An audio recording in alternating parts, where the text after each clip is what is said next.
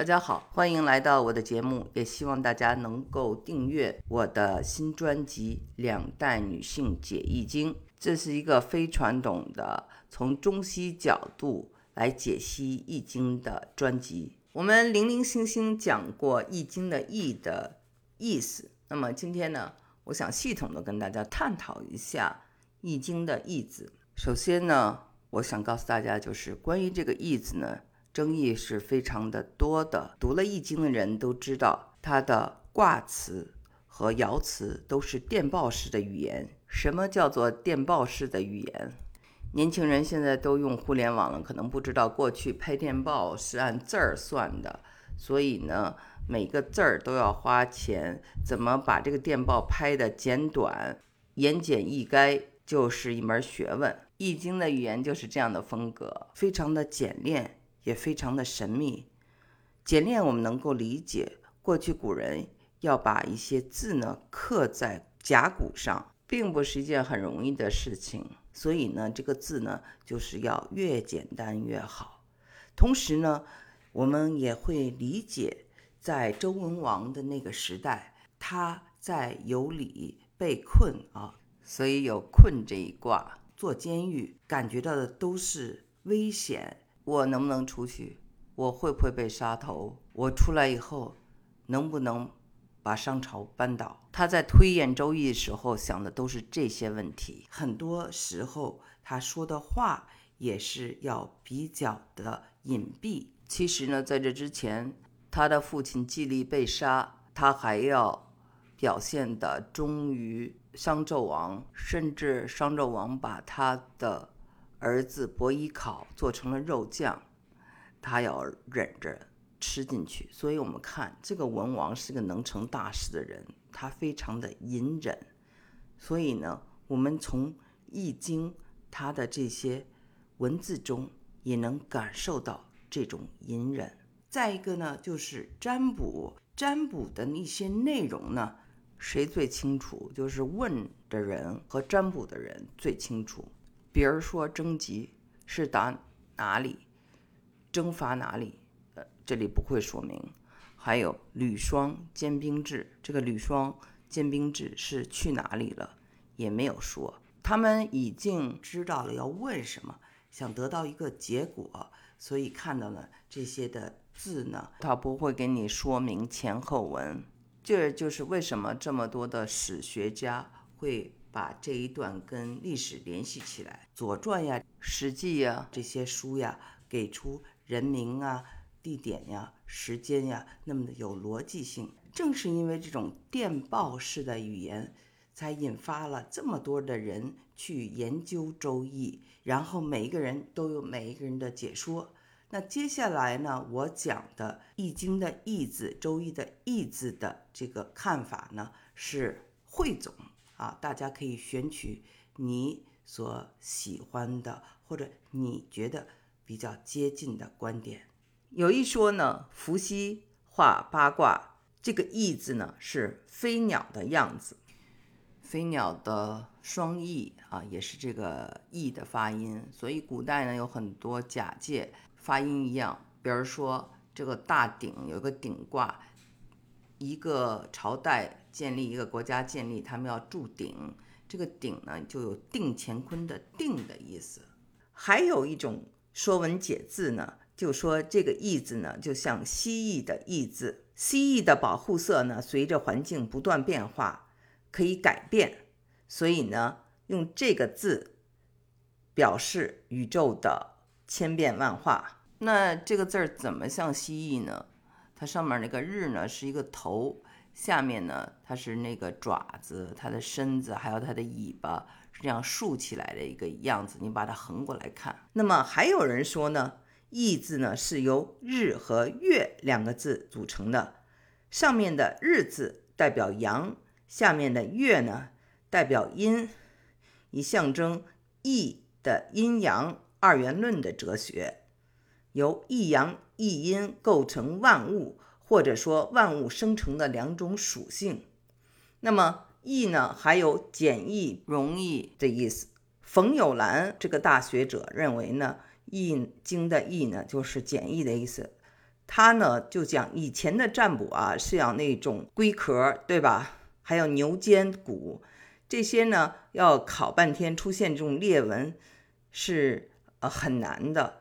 最后呢就改成湿草，用湿草的根来占卜。所以呢，我们有时候看到他讲说拔毛如，其实呢就是用湿草去占卜。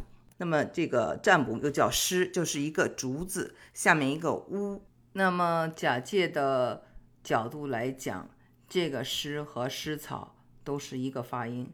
在商朝用的是龟壳，在周易里就用湿草，那就简化了很多。那么这个湿草是怎么被发现呢？据说是当年的周文王被囚禁在羑里。周围没有什么可以拿来占卜的，只有这些草。他们还种了很多带刺儿的草，就是为了防止犯人逃出去。那这个湿草呢，非常的好长，又非常的好找到。他在囚禁的时候，就等于利用起了这个草根，发明创造了一种新的占卜方式。普遍的、简单的这种占卜的方式，当然了，对我们来说还是比较麻烦的。现在的人呢，用铜钱儿的，或者是用数字的，还有的用卡牌的，就是做成一副扑克牌，随便选哪一张，各种方法了。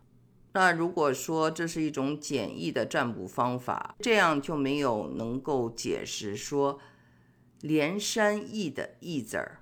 连山是夏朝的，有可能呢。这个易是人们后加的，有了周易以后后加的，以前就叫连山。如果是这样，就能够解释通了。关于湿草呢，非常的有意思，我们将专门做一期节目，就讲这个湿草。现在我们是回到易这个话题来。这个易字呢，也有变异和不易，一共三种含义。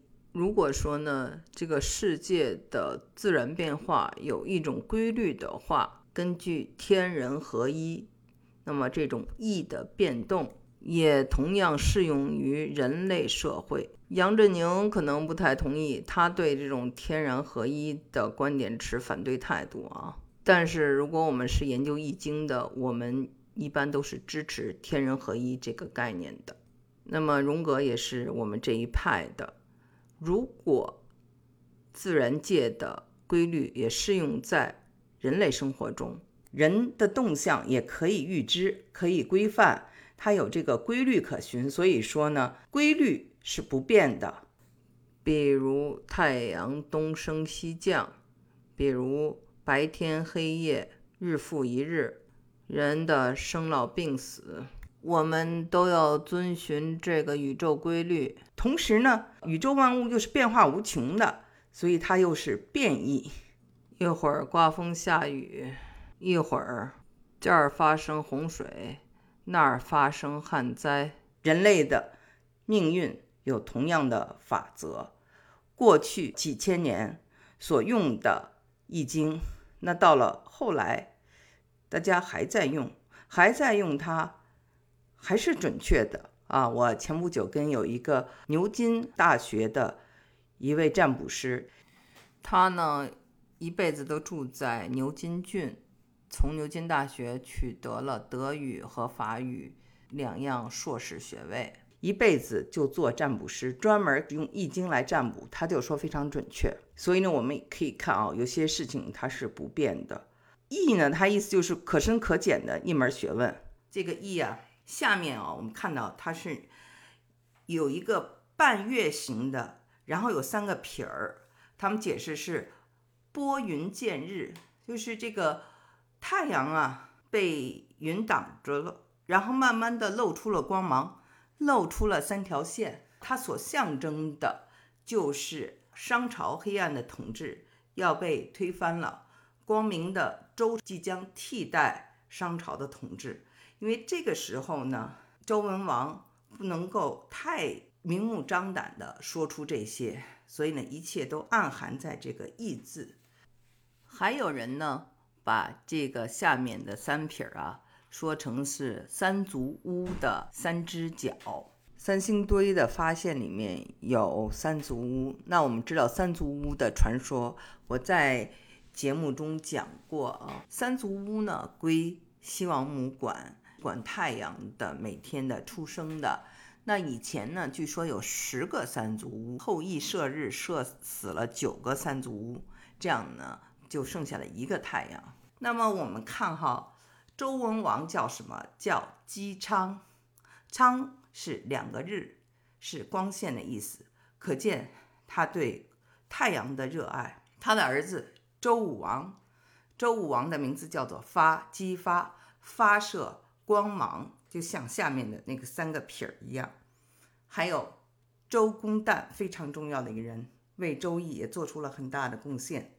他的名字叫做旦，上面一个日，下面一个横，就是地平线升起的太阳。所以，我们看到周朝的人是非常热爱光明的，所以呢，这个“义”字也有着对光明的向往。最后呢，再讲一个非常小众的观点，有人就说这个“义”字跟有义国有关系。我们看到大壮卦里讲的丧羊于义，以及后面的履卦提到了。丧牛于义，那么这个义就是有一国的义。对这个说法感兴趣的，可以去了解一下大壮卦和履卦。我在这里就不展开讲了。好，今天的节目就做到这里，谢谢。